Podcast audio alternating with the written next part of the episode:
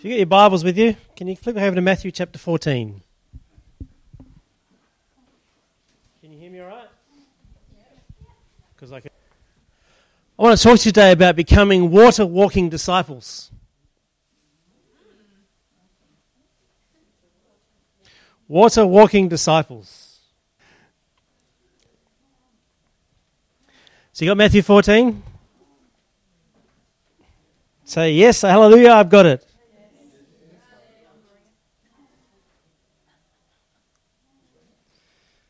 Because I haven't. Verse twenty-two.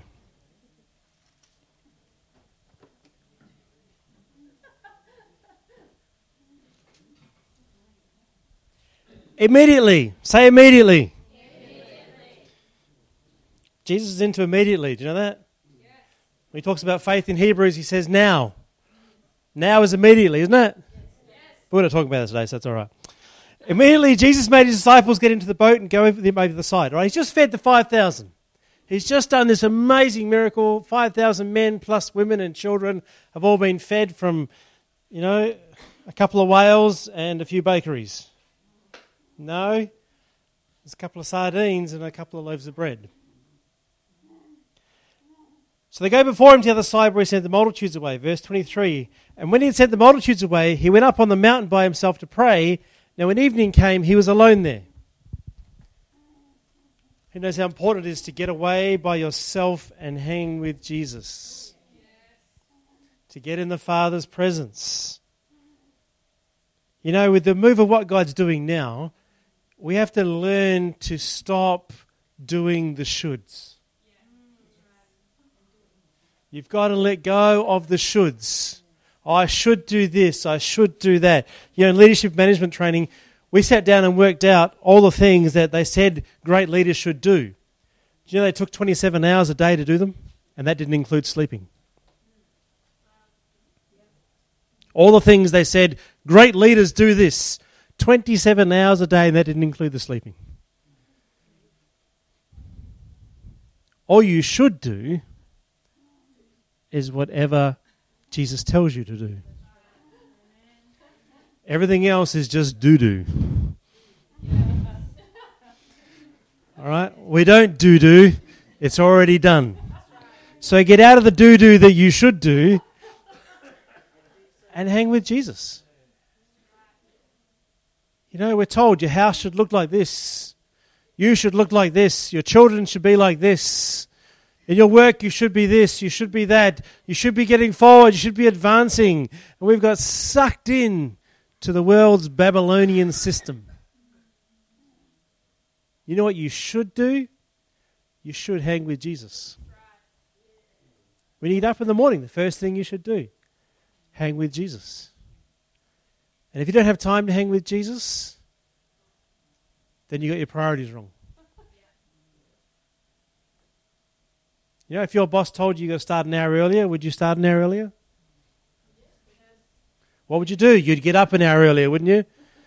You'd get your life going an hour earlier. But do we do that for Jesus? Because that's all that's important. When you hang with him, when you get out of the shoulds and into just being in him. Just being in him. It's not even, it's not even praying. It's just being with him. You know, Jesus had servants.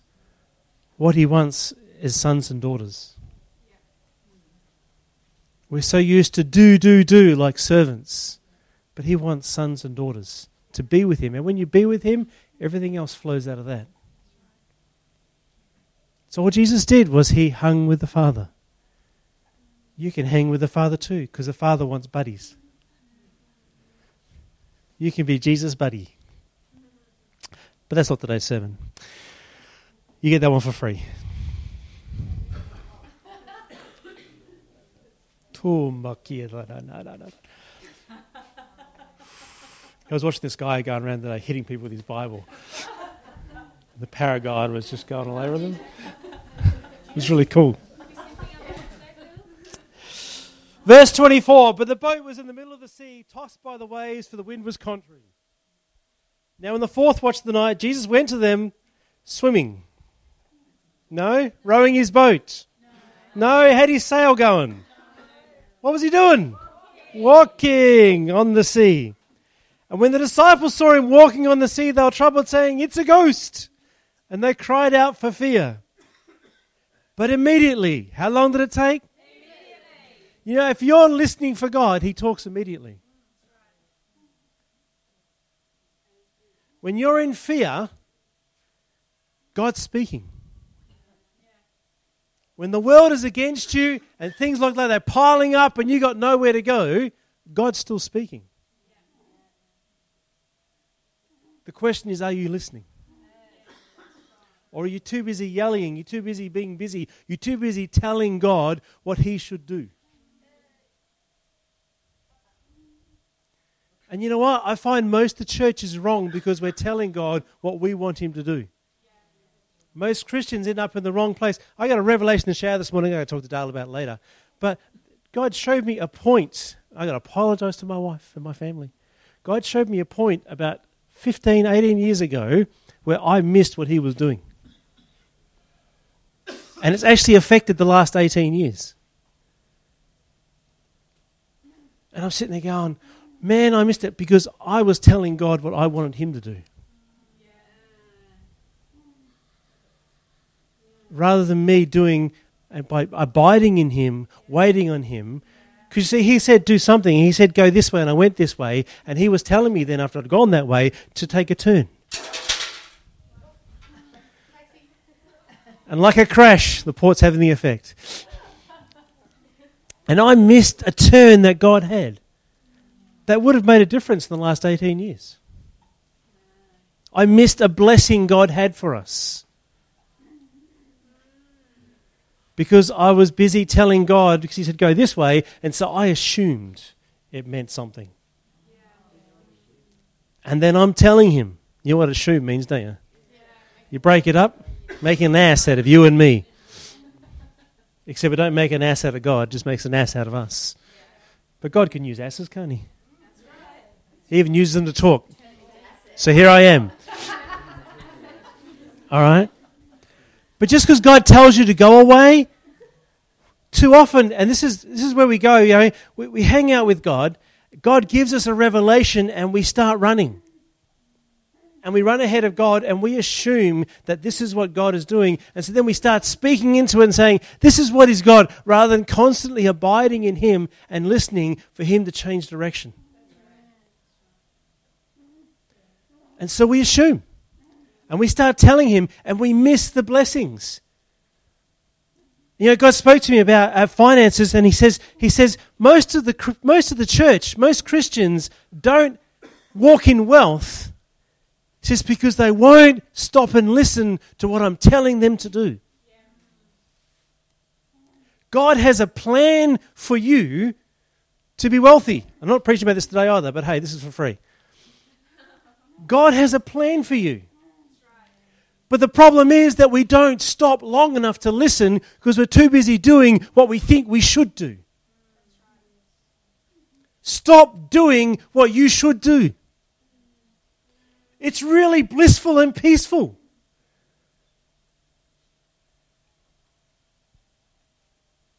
I've stepped out of the turmoil and the toil and the stuff. I just find it depressing what the world has to offer. Because it doesn't go anywhere. But when you step into what God has and you take out the should, you know what? You're allowed to sleep in.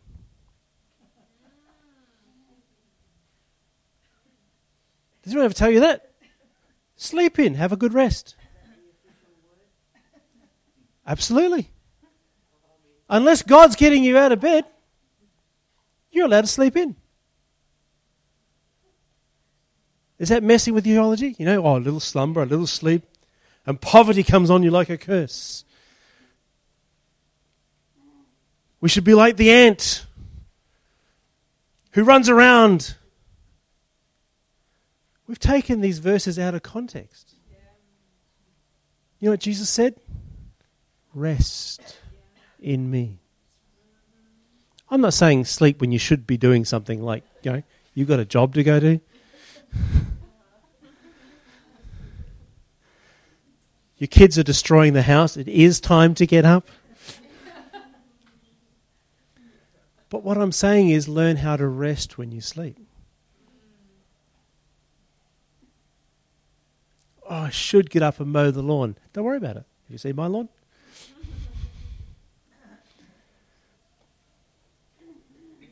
Take the should out of your life and learn to abide. This is the this is the catch. When you take the should out and you take the toil out, you still have to abide.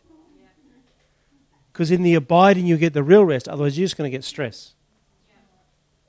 You're going to be laying there thinking, churning, processing, churning. Abide. All right. And God will speak to you. He'll speak to you in your fear, in your turmoil, in the difficult situation. He's speaking. But immediately Jesus spoke to them, saying, "Be of good cheer. It is I, don't be afraid." Think about it. They're in the middle of a storm. They think the guy's a ghost, and he says, "Be of good cheer. Be happy. The storm's still going." And Peter answered and said to him, "Lord, if it's you, command me to come to you on the water." Now, Jesus hasn't really got a choice here, has he? Because he says, if it's you, then command me. So Jesus said, well, it's me, so I guess I command you. But what Jesus is actually doing is responding to Peter's faith. Peter sees an opportunity to go to Jesus. He's in the boat and he sees Jesus over there. And he doesn't like the fact that Jesus is over here, there, and he's over here. And he sees a chance to step out in faith. You know, we criticize people and go, oh, he thinks before he speaks, and, you know, here he is doing it again and saying, no, no, no, here's a guy. You've got twelve guys in the boat. Now, in a storm, a boat's a good place to be. No problem with that. But they're in the boat. eleven of them go, you know what? We're okay in the boat.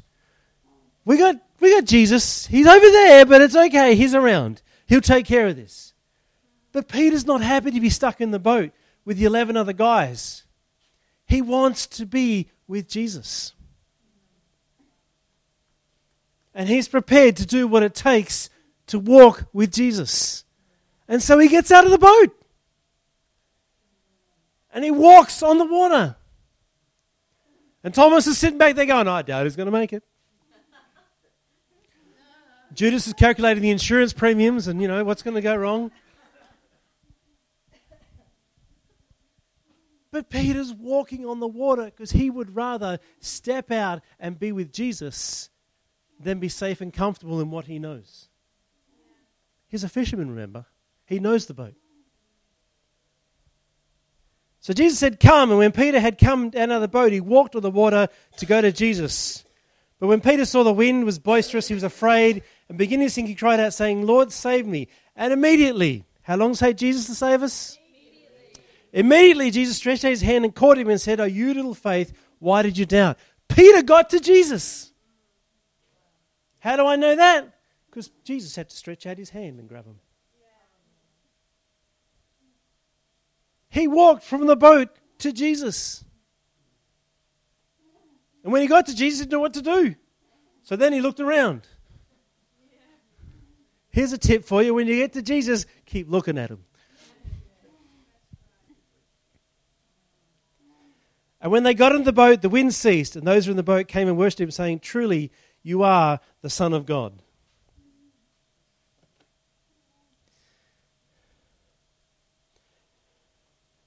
God's doing a new thing with us.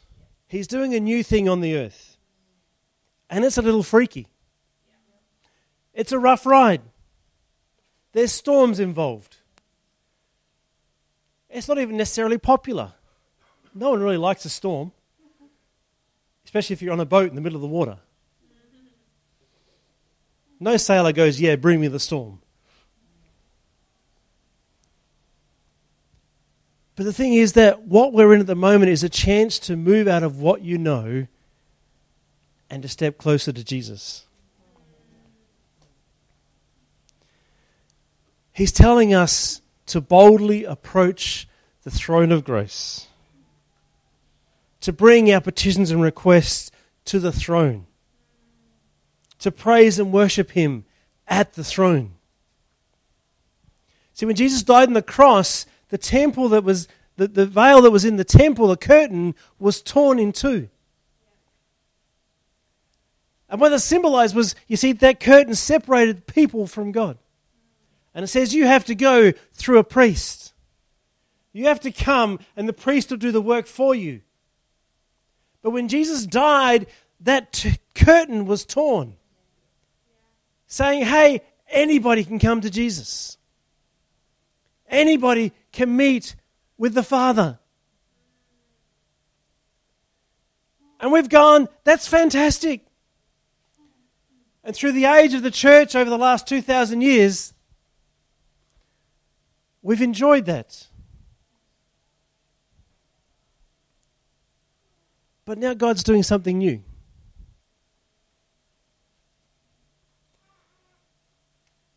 He's actually ending the church of the age and bringing in the the age of the kingdom.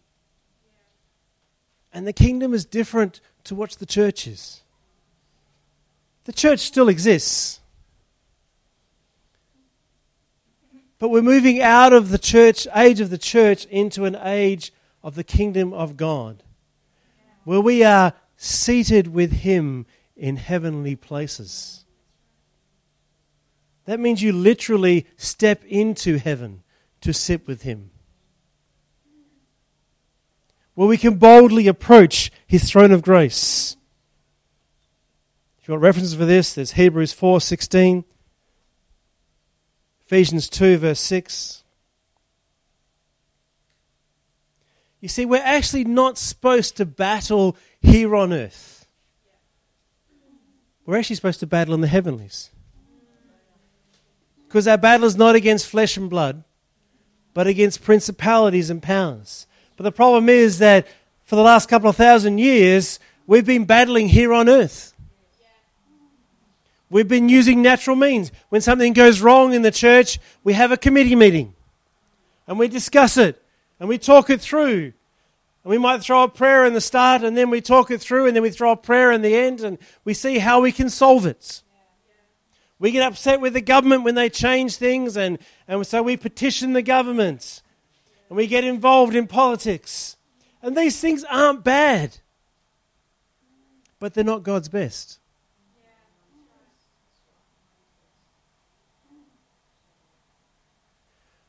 Because God's doing a new thing where he is calling us to step into the heavenlies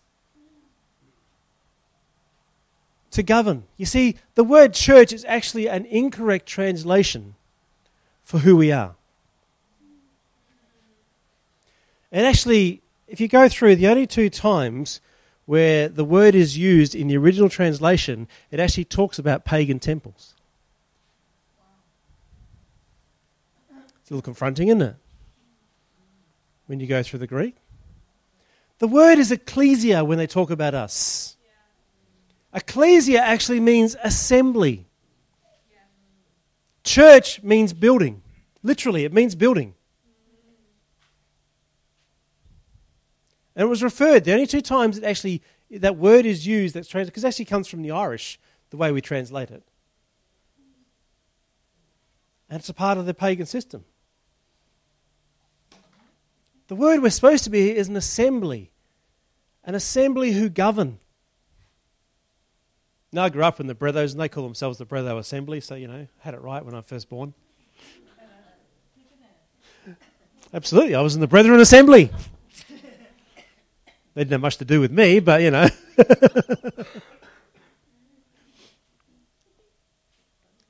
it's actually, when I think back to how the Brethren Church did things, they had something.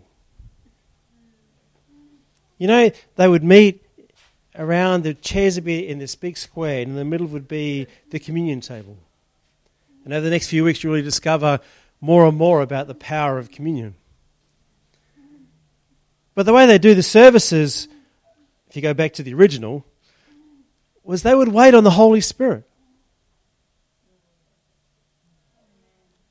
and, and the Holy Spirit would lead some people to bring a song, to bring prayer, to bring a word, to bring a teaching. They would wait on God.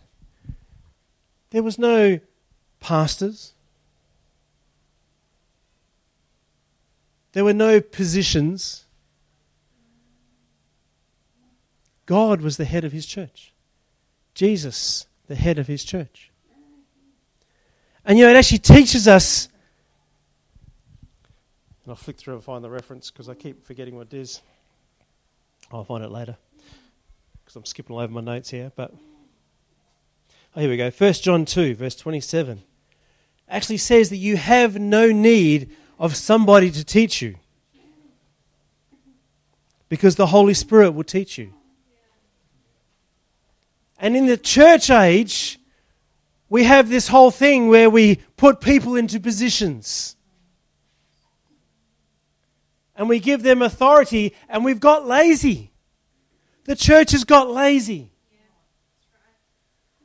We rock into church and we say, feed me, teach me, inspire me, entertain me.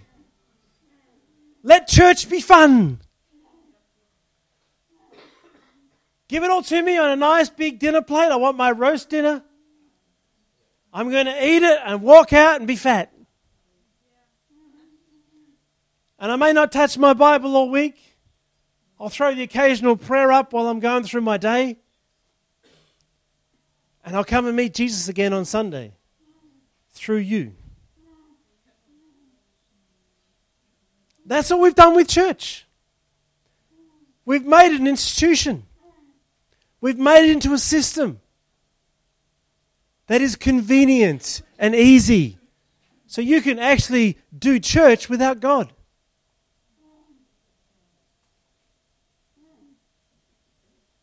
And they do. But it was never meant to be that. We were meant to come together and just wait on God. And the musicians start playing, and you just start singing what God has laid on your heart, like we did today. We're not meant to be publishing songbooks and hymnals. They're good. But see, they were given to a people in their place and in their time. And the song that God is giving to us here in this place is different to what they're giving Hillsong in Sydney, or Bethel in America, or John Wesley, and some of the great, as we call them, hymn writers of the past. They sang the songs and they sing the songs that God has given them for where they are. But that's not the song that God is giving for us here. Because we have a sound, as Dale talked about before. We have a sound that changes the atmosphere and the governance in this place. You see, we are called to govern this state. We are called to govern this city. That's why we're the assembly here. And when Paul wrote to the church, he wrote to the church in Ephesus. He wrote to the church in Philippi. And he wrote to them about what they were governing over in their area.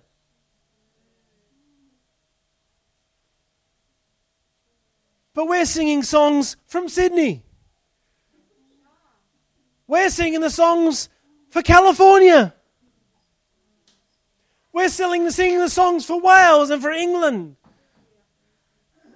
And wondering why we don't see breakthrough. Because God has a word and a song for here. And when we come together, we're supposed to sing that song for here. We're supposed to hear the word for here. Because God has put you and I here for a purpose. And we're supposed to govern. So we're going to change how church is and be an assembly. If it wasn't so complex, I'd change our name to Jesus Central Assembly. Maybe we just lose the church off the end altogether. We'll see. We'll get there. But what we want to be is a place of governance. So when we come together, if you're looking for formal songs, you're in the wrong place.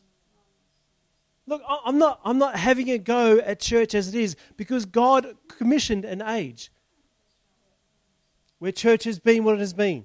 And we've seen the superstars in church, and they're like Paul. Where Paul said, imitate me, that you may see Jesus. And that is why God has raised up what we call the superstars of the church, the people who stand up and we identify them. And God has used them because they are being like Paul and saying, imitate me and you'll discover Jesus. But now we have to move on from imitating each other to being like Jesus and getting away with the Father and having the Holy Spirit teach you. The time will come where I won't be standing here with a microphone teaching you, because we'll just be sitting in the presence of God, and the Holy Spirit will teach you, and He will speak to you exactly what you need to know.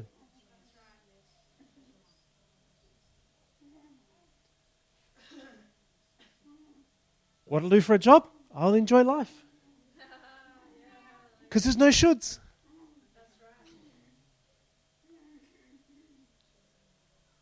We'll stand here and we'll make sounds together. And we'll sound strange and stupid to the world.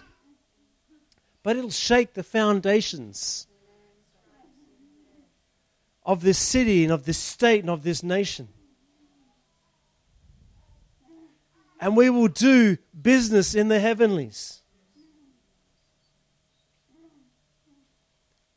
And I'm letting you know this because you have a choice to make.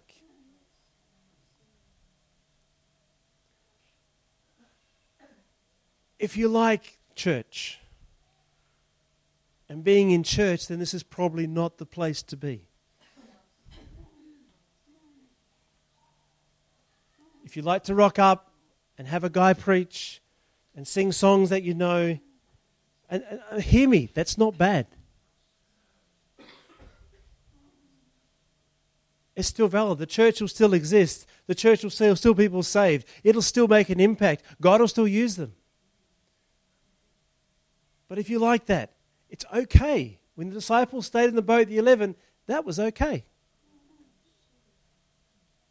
Jesus didn't condemn them for being in the boat. He told them off for being fearful. But he didn't condemn them for staying in the boat. It's okay to stay in the boat. It's okay to stay with what you know around you and what is familiar. That's okay. If that's what you want, then stay with it. Jesus still is there for you. What I'm saying is, we're getting out of the boat. If you rock in here, you've got to be prepared to step out of the boat. Because it will shake your theology. I have taken all of my theology. I have taken all of my leadership and management stuff. I've taken all my doctrine and I've stuck it on the back lawn. And now I'm going, okay, God, what do I take back? And what I'm taking back is not what I thought I'd be taking back.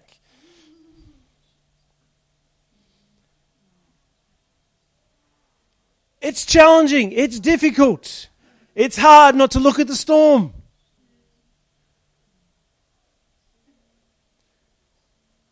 It pushes my buttons. It's uncomfortable. But I would rather be with what Jesus is doing now than anywhere else. You know, when when the, the charismatic revival started, people murmured and blah, blah, blah, that's terrible.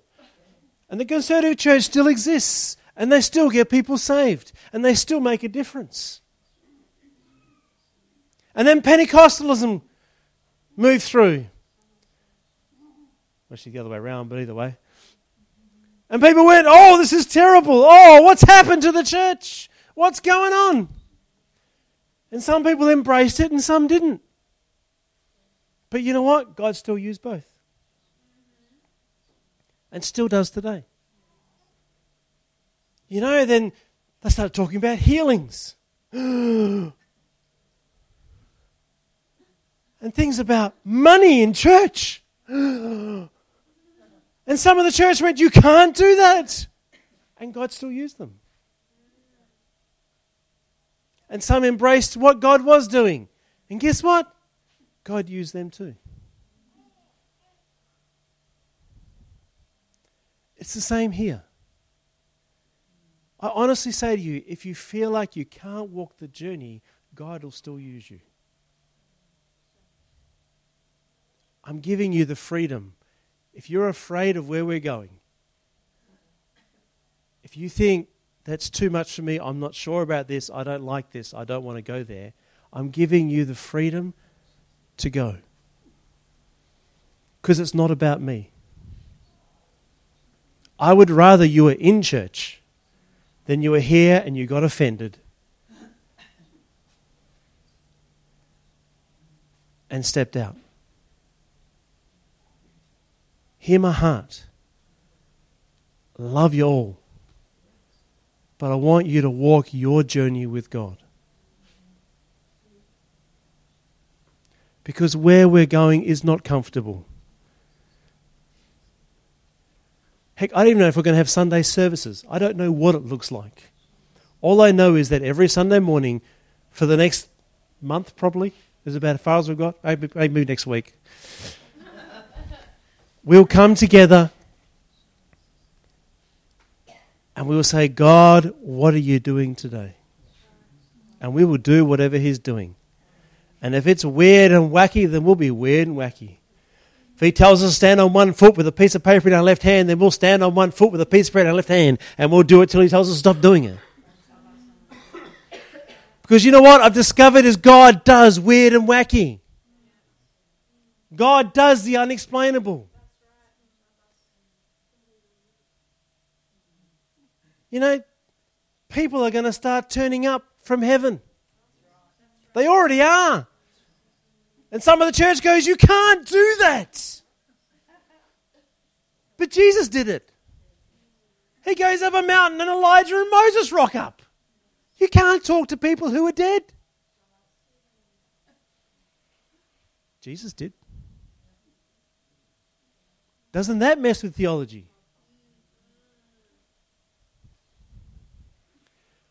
You know, we, we talk about communion and we say, oh, well, you know, you know, transubstantiation and all these big words we use and all this stuff and saying it doesn't become the flesh and blood. You know what Jesus said? He said, eat my flesh and drink my blood. Yeah. And we've theologized it away. That's what he told us to do at communion. And we've criticized the Catholics. Oh, they say it actually turns into his flesh and his blood. Well, hey, I'm not arguing with that right now because I'm not sure. Because Jesus said, eat my flesh and drink my blood.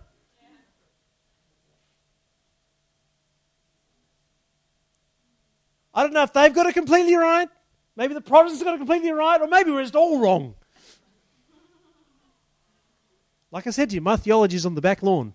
And I'm still working out what I need to take back. And there's going to be times when we sit here, and I'm not going to get up and preach. Dale's not going to get up and preach. We're just going to sit here, and God is going to speak to us individually. Because you see, I'm no longer content to be the guy leading and everybody following, and when you get sick, you come and ask us to pray for you. And when you have a need, you come and ask us to pray for you. I want you, each one, to learn how to go to God and say, God, I have this need. And out of your relationship with him, he will teach you how to prosper. He will teach you how to overcome what is in front of you so that you do not need me to teach you. You know because God showed you. It's not about titles and positions. We've done away with those, and we're not bringing them back.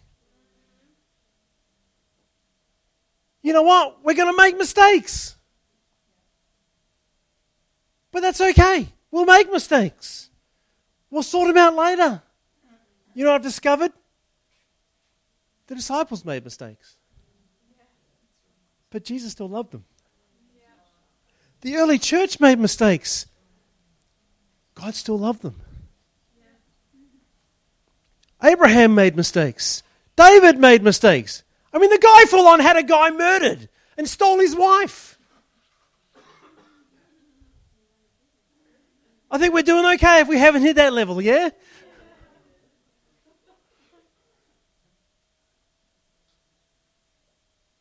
I mean, even when Cain killed Abel, God still loved him.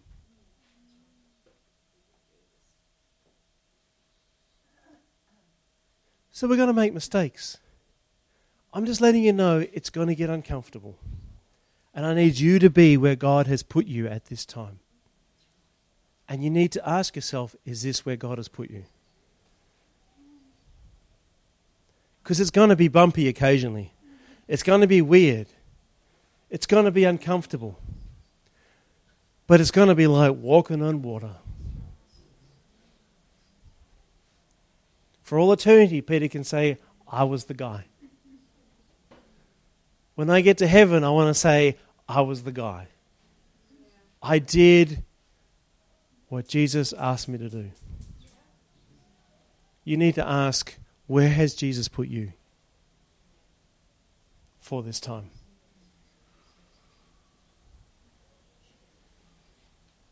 Where has Jesus put you for this time? Because from here on in, when we come together, we're going to step into heaven. And there is really no room for you to say, I don't want to do that. Because we need to learn to do this together. Because we need to govern corporately as a body. We are Jesus' body, and we require everybody to do this together. Because we've got to take that authority. Yes, it's scary. Yes, it's uncomfortable. Yes, sometimes you think, what does that mean? I've only worked it out in the last two weeks what it means. And I've been talking about it for two years. Well, actually, I know a little bit of what it means, maybe.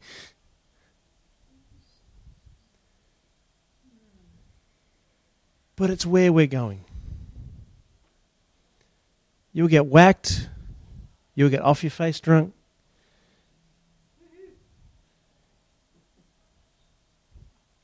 You know, let me tell you a brief story just in finishing. Am I right to do that?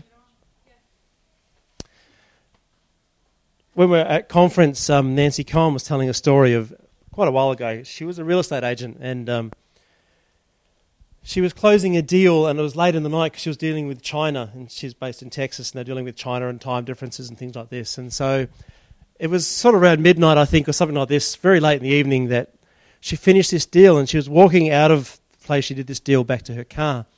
And as she did, she had to walk past this satanic nightclub.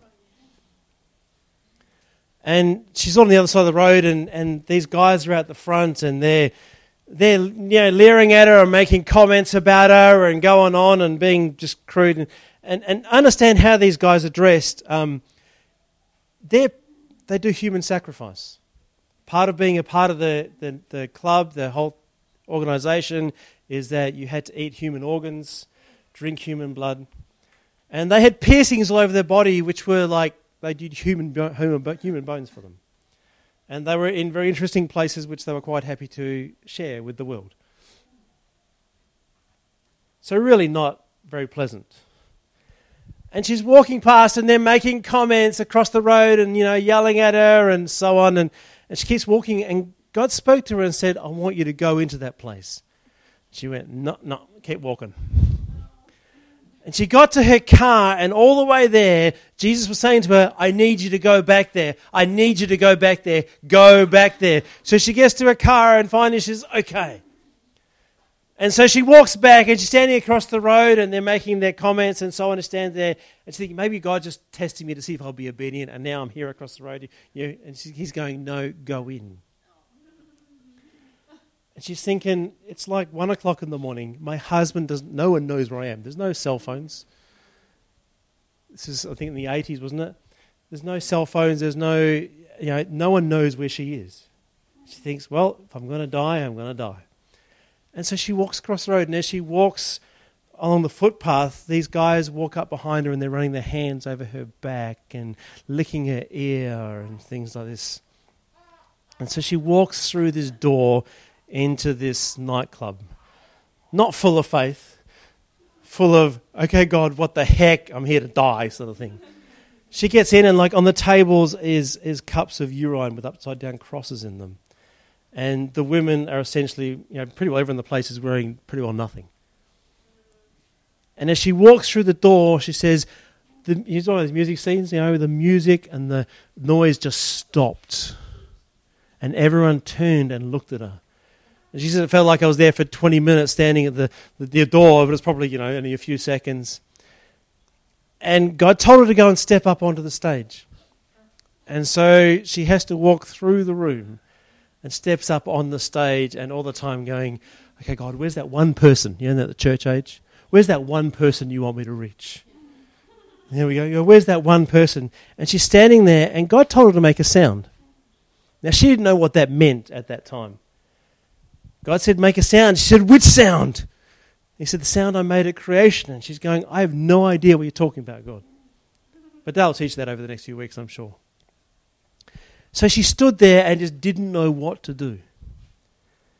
And after a few minutes, she thought, this is this is ridiculous. I, I don't know what I'm doing. I don't know what to do. And, and she left.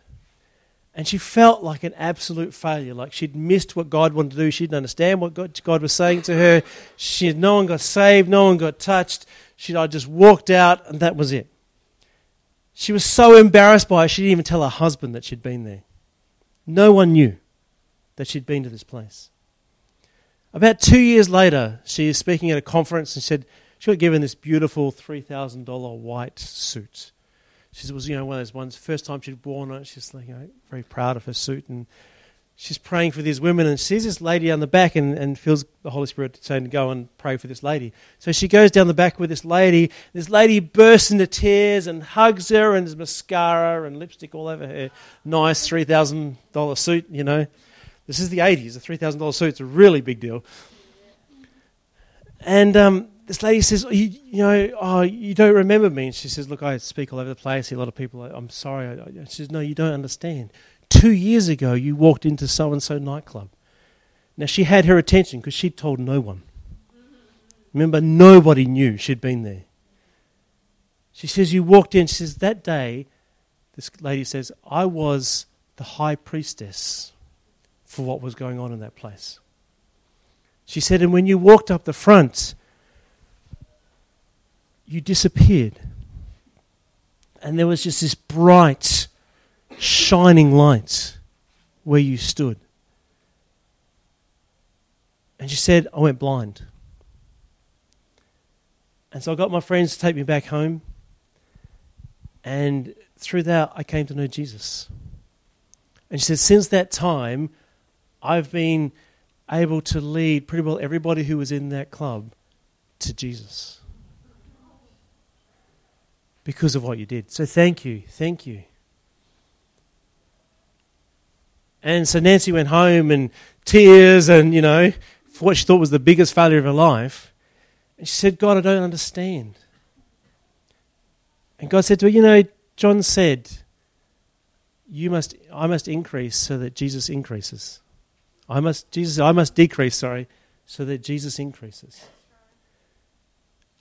And God said to her, "That's the church. That's the age of the church." He says, "In the age of my kingdom, you must disappear, so that I can appear." That's what God wants to do. That people don't see us; we disappear, and they see Jesus.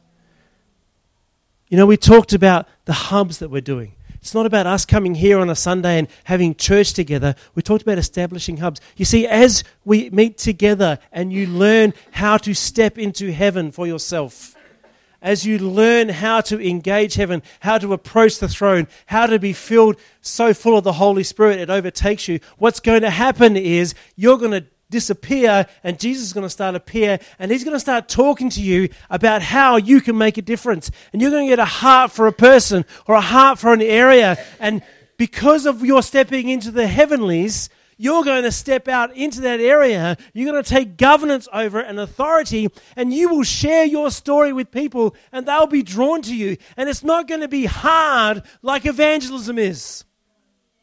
You're going to do it simply because you're on fire. I've seen this. When we were in Kalgoorlie, we had a bunch of young people, and on Friday night, these thirteen-year-old girls used to rock into our house, and I dreaded it.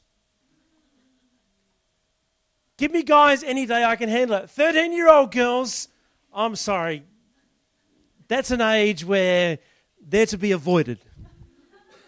Bless them. And they'd come in and there'd be, what, eight or nine of them? And they'd come in and they'd sell in, and, and excuse the terminology, but I can't think of a better one. They were bitchy. Yeah. It was cats. And they were at each other, and it was like, oh, we'd have these. And I used to look forward to Saturday nights so we had the older guys. Only because I understood guys. And they'd come in, and for the first few weeks it was like, oh. And so we did the Alpha course with them, which we never ever finished because God did something. You see, he gave us a taste of what's happening here. Because they'd come in and we started talking about the Holy Spirit, and we took them away for this weekend, and they got filled with the Holy Spirit. And they started to engage heaven, and they went from being these horrible, nasty girls to being people on fire and passionate within a period of about seven, eight weeks. They were so full of Holy Spirit that these girls who would not dare invite anybody to youth because it's too embarrassing. That's the worst thing you can do. Like, me turning up is even pushing the limit, was how they saw it. To suddenly, they were going into school, they were finding the people who would bully them, and they would bring them to church because they needed Jesus and they didn't care. They had girls who would argue with them. One girl they bought, she would argue with them and say, there is no God, because my mum told me there is no God, and so there is no God. And she would fall and have this argument. She'd say, I'm an atheist. So they bought her. And this girl comes in, and we lay hands on her. Paragod hits her, and she hits the floor. And she gets up and goes, I figure if you stand there long enough, you're going to fall over. I thought, yeah, that's where everyone falls over when they walk down the street. But this is what they became. And it wasn't through anything we taught. It wasn't through anything we did. It was through them engaging heaven. We hadn't baptized any young people for two years. In the first two months, we baptized eleven first-time, totally unchurched believers. That's what God wants to do. And it's not through work. It's not through your effort. It's not through your planning. It's through you engaging heaven and discovering who you are in God, because that's what happens when you get up there, and suddenly everything else doesn't matter. All that stuff for all your life you've been holding on to and been going, this is me, this is me. You suddenly realize it's not you and it's not important. Because you realize who is important, not what, who. And you realize who you are, and you can't help but share who Jesus is. It takes the scary out because you don't care what anybody else thinks.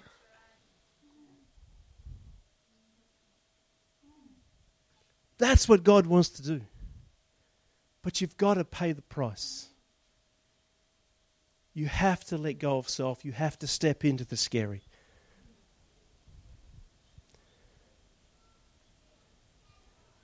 You have to let go of your theology, your belief system, your doctrine, and say, what do you want, God? And for some of you, that's not a big deal. For other of you, you're going, you got to be kidding me. Because you know what I've discovered? God's bigger than my doctrine. He's bigger than my theology.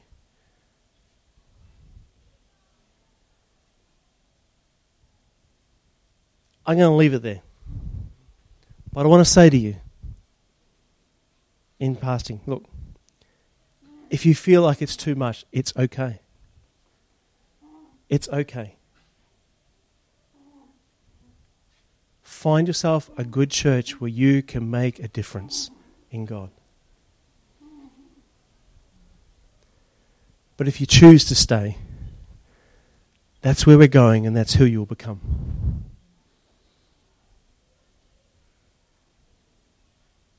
Are we okay with that? Let's pray.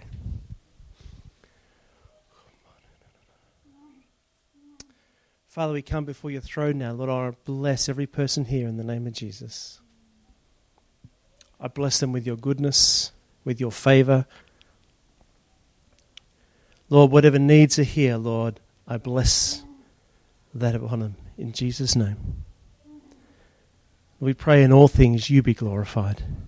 You be magnified. You are the King of Kings and the Lord of Lords. And we worship you in Jesus' name.